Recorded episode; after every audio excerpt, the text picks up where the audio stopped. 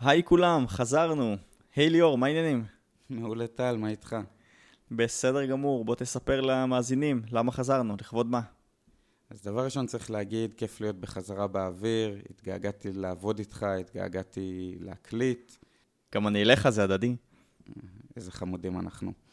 אה, אז מה שרצינו לספר לכם בפרק הזה, הקצר הזה, זה שבעצם אה, בחצי שנה האחרונה שנעדרנו מהקלטה של אה, פרקים חדשים לערך מוסף, אנחנו עבדנו על פודקאסט חדש שנקרא ערך מוסף בשבילי, והפודקאסט החדש בעצם עוסק בהתנהלות פיננסית אישית, בשונה מהפודקאסט שלנו שעוסק במדיניות כלכלית. כשכתבנו את הפרקים אליו, חשבנו על האחים הקטנים שלנו שהם השתחררו מהצבא לפני כמה שנים, הם בצעדים הראשונים שלהם בחיים הבוגרים, וכל הזמן יש להם שאלות פיננסיות אלינו, וחשבנו שזה יהיה נחמד שיהיה איזה מאגר כזה שבו כל התשובות אה, נמצאות במקום אחד. אני יכול להגיד גם באופן אישי שאני זוכר כשאני השתחררתי מהצבא, אז היו לי המון המון שאלות על פנסיה, על בנק, על שוק ההון, וכל מיני מונחים שהיו עבורי מאוד מאוד מסובכים, והייתי צריך איזה מאגר כזה, או מקום שבו אני יכול לשמוע וללמוד ולקבל החלטות כלכליות אישיות בצורה הרבה יותר מושכלת. וכמו שליאור אמר, בפודקאסט הזה אנחנו מתמקדים יותר בהיבט האישי, אה, הכלכלי של החיים, והכנו 20 פרקים, שביניהם אפשר למצוא פרקים על בורסה, על פנסיה, על ביטוח, על משכנתה, על קופות גמל, על בנקים ועוד ועוד. כן, אז כמו שטל אמר, אני חושב שזה רלוונטי בעיקר לאנשים צעירים בשנות ה-20 או ה-30 לחיים שלהם, אבל למעשה זה יכול להיות uh, מעניין לכל מי שמתמודד עם שאלות מול אותם uh, גופים פיננסיים ורוצה לשפר את ההתנהלות הפיננסית האישית שלו. Uh, אז, אז הפודקאסט הזה יכול להיות רלוונטי לכולם, גם למי שלא מתעניין בכלכלה, אלא פשוט רוצה לקבל החלטות אישיות יותר נכונות. אני רוצה גם להוסיף שתמיד רצינו לעשות אה, את הפרויקט הזה, תמיד היה לנו בראש איזה משהו כזה, כי נראה לנו שיש איזושהי חוליה חסרה, שאף אחד בעצם לא מלמד אותנו איך אה, להתנהל בחיים האישיים מבחינה פיננסית בצורה חכמה, ואנחנו מאוד שמחים שנוצרה לנו ההזדמנות לעשות את, ה, את הפרויקט הזה. הפרק לדוגמה שצירפנו כאן אה, בעצם מדבר על השאלה שהרבה אנשים צעירים מתמודדים איתה, אם לקנות דירה או לשכור דירה. אה, אז אתם אה, מוזמנים להאזין לו, ואם אתם רוצים להאזין לשאר הפרקים, אנחנו מזמינים אתכם לעשות מינוי באפליקציית הפודקאסטים, פשוט תחפשו ערך מוסף בשבילי. ואפשר גם לשמוע את זה אונליין באתר האינטרנט, גם באתר האינטרנט שלנו, פשוט תחפשו ערך מוסף ותראו שיש עמוד שבו כל הפרקים החדשים נמצאים. אז בהזדמנות זאת אנחנו רוצים להודות לטלוויזיה החינוכית ולפודקאסט ישראל שעזרו לנו להפיק את, ה, את הפודקאסט הזה. בעיקר uh, תודות ענקיות לרן לוי, דני תימור ויוסי מצ, שהיו חלק אינטגרלי מהפרויקט הזה. וזהו, אנחנו מקווים בקרוב לחזור עם פרקים חדשים שלנו. אנחנו מקווים שבינתיים תהנו מה-20 פרקים האלה שהעלינו לערך מוסף בשבילי, אז אה, שתהיה לכם האזנה נעימה לפרק לדוגמה שלנו. האזנה נעימה, להתראות. להתראות. הופק על ידי פודקאסט ישראל מדיה בע"מ. ערך מוסף בשבילי עם טל וולפסון וליאור תבורי. שלום, אני טל וולפסון. ואני ליאור תבורי. שנינו בוגרי משרד האוצר. ועכשיו אנחנו באים לעשות סדר בכסף שלכם. אז על מה נדבר היום? היום נדבר על דיור, ולמעשה על שאלת השאלות שהרבה ישראלים שואלים את עצמם, האם לקנות דירה או דווקא לשכור דירה. בגלל זה בפרק הזה אנחנו רוצים לדבר על הכדאיות הכלכלית של רכישת דירה, ואנחנו נחלק את הפרק לשני חלקים. קודם כל אנחנו רוצים לדבר על דילמה שהרבה אנשים צעירים, בדרך כלל זוגות צעירים מתמודדים איתה, האם לקנות או לשכור דירה. כשבחלק השני אנחנו נדבר על דילמה של אנשים שהם מה שאנחנו קוראים משקיעים, אנשים שיש להם כסף פנוי והם שוקלים האם להשקיע את הכסף בנדל"ן או באפיק השקעה אחר כמו למשל בבורסה. אני רוצה להגיד על זה שני דברים. דבר ראשון, יש לשאלות האלה גם היבטים, בעיקר לזוגות הצעירים, יש היבטים שהם לא כלכליים, כמו לדוגמה הביטחון אה, שיש לי כשיש לי דירה בבעלותי ואני יודע שבעל הבית לא יחליט לפנות אותי בסוף החוזה. אז יש לי ביטחון, אני יכול לעשות שיפוץ, אני לא צריך להתמודד עם בעל בית וכל השיגעונות שלו, יש לזה הרבה היבטים לא כלכליים שאנחנו לא ניגע בהם. הדבר השני זה שכשאנחנו קונים דירה צריך להבין שמבחינה כלכלית, לא משנה אם אנחנו קונים אותה כדירה ראשונה או כדירה להשקעה, בכל מקרה קניית דירה זה השקעה. לכן תמיד צריך לבחון אותה ברמה הכלכלית מול החלופות של השקעות אחרות עליהן אה, אנחנו מדברים בפרקים אחרים, השקעה אחרת אפשרית זה לדוגמה בבורסה. אז אני רוצה להתחיל עם הדילמה של הזוגות הצעירים, לקנות או לשכור, וכולנו מכירים את הדוגמה הבאה. מלא אנשים סביבנו אומרים, תראו, כל חודש אני משלם אלפי שקלים שכר דירה אה, לבעל הדירה. במקום זה, עדיף לי לקחת משכנתה, לקנות את הדירה, ואומנם אני אשלם כל חודש אלפי שקלים בכל מקרה, אבל אני אשלם אותם לבנק, אבל בסוף תקופה של המשכנתה, נגיד אחרי 25 שנה, הדירה תהיה שלי. אז ככה בעצם הכסף לא הולך לפח. מה אתה אומר ליאור? אני חושב שצריך להגיד על, ה, על הטיעון הזה שלושה דברים. הדבר הראשון זה שהיום הריבית על המשכנתה יותר גבוהה מאשר התשואה של השכרת דירה. זה משפט כזה קצת כלכלני, אז אני אגיד מה זה אומר בפועל. זה אומר שאם אני שוכר דירה, ואני משלם לדוגמה 4,000 שקל שכירות כל חודש, אז כדי לקנות את הדירה מבעל הדירה, אם אני לוקח משכנתה, בהנחה שאני לוקח משכנתה ממוצעת, כן, אנחנו עשינו פה איזושהי סימולציה, הנקודה היא שההחזר משכנתה שלי הוא לא יצא בדיוק 4,000 שקל כל חודש, הוא יצא גבוה יותר. בסימולציה שאנחנו עשינו זה יצא סדר גודל של 5,000 שקל בחודש, כלומר, כדי לקנות את הדירה, אני צריך לשלם כל חודש 1,000 שקלים יותר מאשר אם הייתי שוכר את הדירה וגר בה.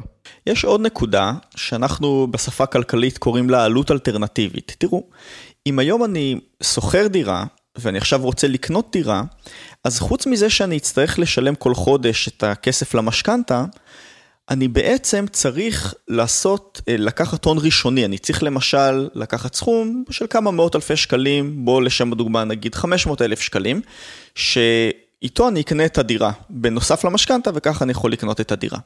עכשיו, אם אני משתמש ב-500 אלף שקלים, אני יכולתי באותו זמן גם להשקיע את זה במקום אחר, למשל בבורסה. ואפילו חישוב פשוט מראה לנו שהשקעה סולידית בבורסה יכולה להניב לנו משהו כמו 2,000 שקלים בחודש.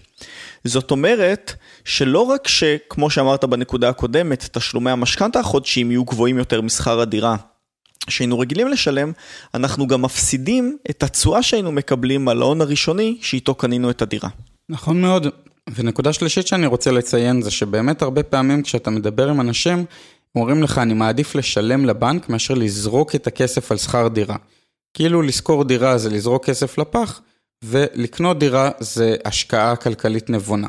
אבל צריך להבין שכשאנחנו קונים דירה ולוקחים אה, משכנתה של נניח סדר גודל של מיליון שקל, זה בערך המשכנתה הממוצעת היום, אז לאורך החיים של המשכנתה, שוב, זה תלוי לכמה שנים לקחנו וכולי, על זה נסביר בפרקים על המשכנתה, אבל מיליון שקל שאנחנו לוקחים היום יעלו לנו קרוב למיליון שקל בריביות.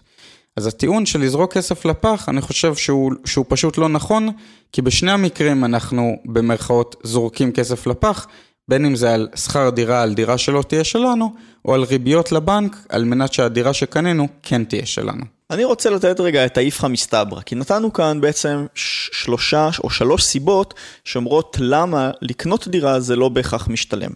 אבל יש עוד מרכיב שאנחנו צריכים להכניס למשוואה. לפעמים גם השווי של הדירה עולה. תראה, בשנים האחרונות, אנחנו מסתכלים על העשור האחרון במדינת ישראל, ואנחנו רואים ששוק הדיור כל הזמן עולה, נכון? כל הזמן אנשים אומרים, תראו, כדאי לקנות דירה כי גם המחיר שלה יעלה. אז, אז יכול להיות שעכשיו בטווח הקצר אני משלם יותר עבור דירה, כי כמו שאמרנו, המשכנתה יקרה יותר וכולי, אבל בסוף התקופה גם הדירה שלי תהיה שווה הרבה יותר.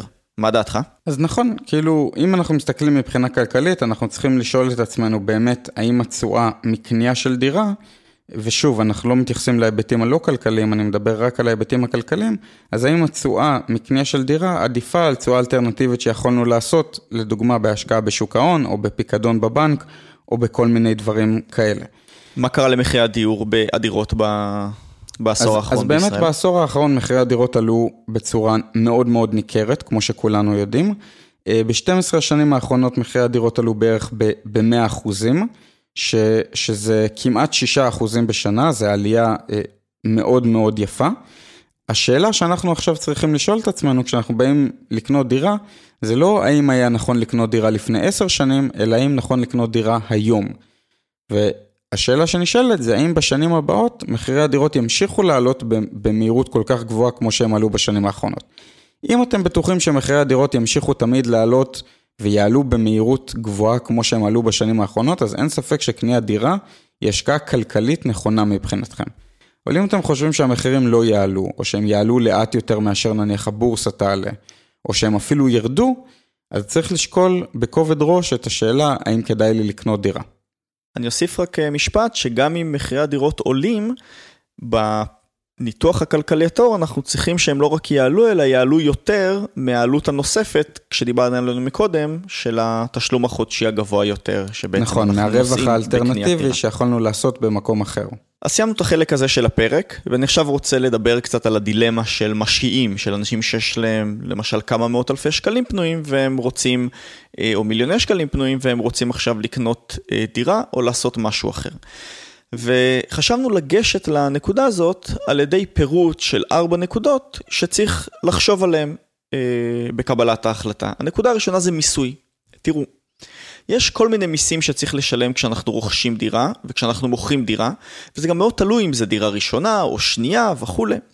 אה, זה גם תלוי בכל מיני פטורים, למשל לעולים חדשים יש פטורים שונים בתחום הזה. אנחנו לא רוצים להיכנס יותר מדי לעומק, כי זה יכול להיות קצת טכני, אנחנו פשוט אומרים שכדאי לקחת את זה בחשבון, ובחיפוש פשוט באינטרנט אפשר לראות מה המיסוי על רכישה אה, אה, ומכירת דירה. אה, הרבה פעמים מדברים על מס שבח ומס רכישה, זה המיסים המרכזיים. אבל יותר מזה, יש גם להשקעה בנדל"ן יתרון מאוד ברור שהוא פטור ממס. בניגוד להשקעות אחרות שבהן אנחנו משלמים 25% על הרווח, על שכר דירה, אם אנחנו קונים דירה ומשכירים אותה למישהו, אנחנו לא צריכים לשלם מס, אלא אם כן שכר הדירה הוא גבוה מ-5,000 שקלים בחודש. שזה צריך להגיד, בערך היום אה, דירה שעולה בערך 2 מיליון שקל, השכר דירה עליה הוא, הוא כ-5,000 שקל בחודש. כלומר, אם אנחנו קונים דירה יחידה להשקעה שהיא זולה יחסית, אז הפטור תופס, ואז זה נותן לנו באמת יתרון גדול אה, להשקיע בדירות. אם אנחנו קונים דירה יקרה יותר, או שיש לנו כמה דירות, אז הפטור הוא כבר לא רלוונטי, ואפילו אה, יכול להיות, היה עד לא מזמן איזשהו ניסיון אה, של שר האוצר להטיל אה, מיסוי על אה, דירה שלישית ומעלה, אז יכול להיות אפילו שיקרה ההפך ואתם תשלמו יותר מס על זה שאתם משקיעים בדירות. כאן צריך לעקוב אחרי ההתפתחויות בתחום הזה. איזה עוד היבטים אנחנו צריכים אה, לחשוב עליהם כשאנחנו חושבים האם להשקיע הכס... את הכסף הפנוי בנדל"ן או במשהו אחר? אני חושב שהנקודה השנייה זה פשטות של ההשקעה.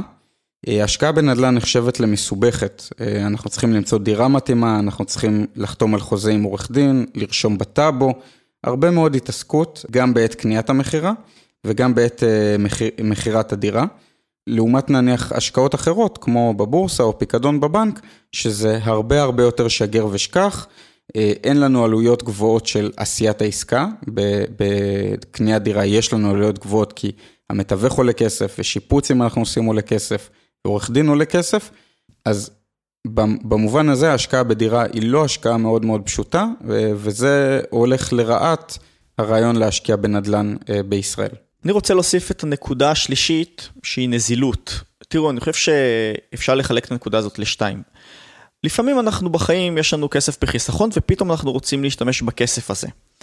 דירה אני לא יכול למכור ביום אחד. זה לא כמו אם אני משקיע בבורסה, אני לוחץ כמה קליקים במחשב, ופתאום הכסף עובר לעובר ושב. כשאני רוצה עכשיו, את הכסף נזיל, אה, ייקח לי כמה חודשים עד שאני אמצא קונה ועד שאני אעבור את כל התהליך שאתה ליאור דיברת עליו בסעיף הקודם. אבל יותר מזה, כשאנחנו קונים נדל"ן, הרבה יותר קשה לנו לפדות רק חלק מהכסף. נניח ועכשיו יש לנו דירה שהיא שווה מיליון שקלים, ומאיזשהו צורך אנחנו צריכים להשתמש ב-100 אלף שקלים בשביל לקנות רכב או לכל צורך אחר. אז אם יש לנו תיק מניות בבורסה, אנחנו יכולים לעשות את זה. אבל עכשיו, למכור רק 10% מהדירה, זה משהו שהוא קצת יותר מורכב, ובמובן הזה, זה החיסרון של השקעה בנדל"ן. כן, זה חיסרון, אבל למעשה זה יתרון, כי באמת אה, אה, כלכלנים מסתכלים על זה, כמו, ש, כמו שאמרת, שיש חיסרון אם אין לך נזילות. אה, ואם אתה משקיע בנכס לא נזיל, אתה מבקש מה שנקרא בכלכלה פרמיית אי נזילות, אבל בעצם אני חושב שיש פה יתרון, בגלל שבחיים יש לנו הרבה פיתויים להוציא סכומי כסף גדולים שאין לנו בשוטף. אנחנו רוצים אה, להשקיע בחתונה קצת יותר גרנדיוזית, מתחשק לנו איזושהי חופשה מפנקת בחו"ל, ואז יש לנו תמריץ מאוד מאוד גדול פתאום להגיד, בוא ניקח מהחיסכון 20 אלף שקל או 50 אלף שקל ונשקיע במה שמתחשק לנו עכשיו. דירה במובן הזה מגנה עלינו מפני ה- ה- ההתפתות הזאת, כי אנחנו לא יכולים באמת למכור 10% מהדירה או 5% מהדירה. ואם יש לי תיק בבורסה, אז אני כן יכול למכור חלק מהתיק בבורסה ולמשוך את הכסף. במובן הזה דווקא השקעה בדיור כאילו נחשבת פחות טובה, אבל אני אישית חושב שהיא יותר טובה, כי היא מגנה עלינו מפני להתפתות לכל מיני הוצאות שוטפות. איזה עוד נקודה נוספת אנחנו צריכים לחשוב אם אנחנו רוצים להשקיע בנדל"ן או במשהו אחר? אני חושב שהנקודה הרביעית והאחרונה, ובמובן מסוים היא אולי הכי חשובה, זה התעסקות בשוטף. תראו, לקנות דירה ולהשכיר אותה זה לא דבר מאוד מאוד פשוט. דיברנו על הקושי בקניית דירה, אבל גם בשוטף אתם צריכים למצוא סוחרים, יכול להיות שאפילו כל שנה הסוחרים, או אפילו כל פחות משנה, הסוחרים שלכם יתחלפו. אתם צריכים לבדוק שזה סוחרים שהם לשביעות רצונכם, אתם צריכים להחליף אותם, לפעמים יש בעיות בדירה, יתפוצץ צינור לא עלינו, אה, צריך לסייד, כל מיני דברים כאלה שלפעמים אנחנו צריכים להתעסק איתם. בסעיף הזה אני חושב שההשקעה בנדל"ן היא יחסית מסובכת לשאר ההשקעות. תחשבו לדוגמה על ההשקעה הכי פשוטה, פיקדון בבנק, אתם שמים את הכסף, סוגרים אותו והוא נפתח אחרי שנה או חמש שנים, זה הרבה הרבה יותר פשוט מאשר כאבי הראש שיש לבעל דירה. אז בואו נסכם את הפרק ונראה מה אמרנו היום. קודם כל, אם אנחנו מתלבטים אם לקנות דירה או לשכור דירה, אז הבנו שמהבחינה הכלכלית הטהורה כדאי לנו לעשות את זה רק אם אנחנו בטוחים שמחירי הדירות ימשיכו לעלות, ואפילו לעלות בקצב גבוה, כדי שזה יהיה לנו משתלם. כמובן שצריך גם לשקול שיקולים שהם לא רק כלכליים כמו יציבות של לגור בדירה שהיא בבעלותנו. בחלק השני דיברנו על הדילמה של משקיעים האם להשקיע בנדל"ן או באפיק השקעה אחר ואמרנו שמצד אחד השקעה בנדל"ן היא יכולה להיות טובה כי היא פטורה ממס, נכון? שכר הדירה הוא פטור עד 5,000 שקלים. מצד שני זו השקעה שהיא לא נזילה, היא דורשת יותר התעסקות וכל אחד פה צריך לקחת את השיקולים האלה בחשבון. וכמובן שאם אנחנו קונים דירה, אנחנו ככל הנראה עושים את זה עם משכנתה, ולכן בפרקים הבאים אנחנו רוצים לדבר איתכם על איך לוקחים משכנתה בצורה חכמה, ואנחנו נראה אתכם בפרקים הבאים בתקווה. ערך מוסף בשבילי, עם טל וולפסון וליאור תבורי. התוכנית מציגה הסבר ומידע כללי בלבד, ואין בה משום ייעוץ מותאם אישית או המלצה ביחס לפעולות כלשהן. מומלץ להתייעץ עם איש מקצוע מוסמך לפני ביצוע פעולות על סמך המידע המובא בתוכנית. הופק על ידי פודקאסט ישראל מדיה בע"מ.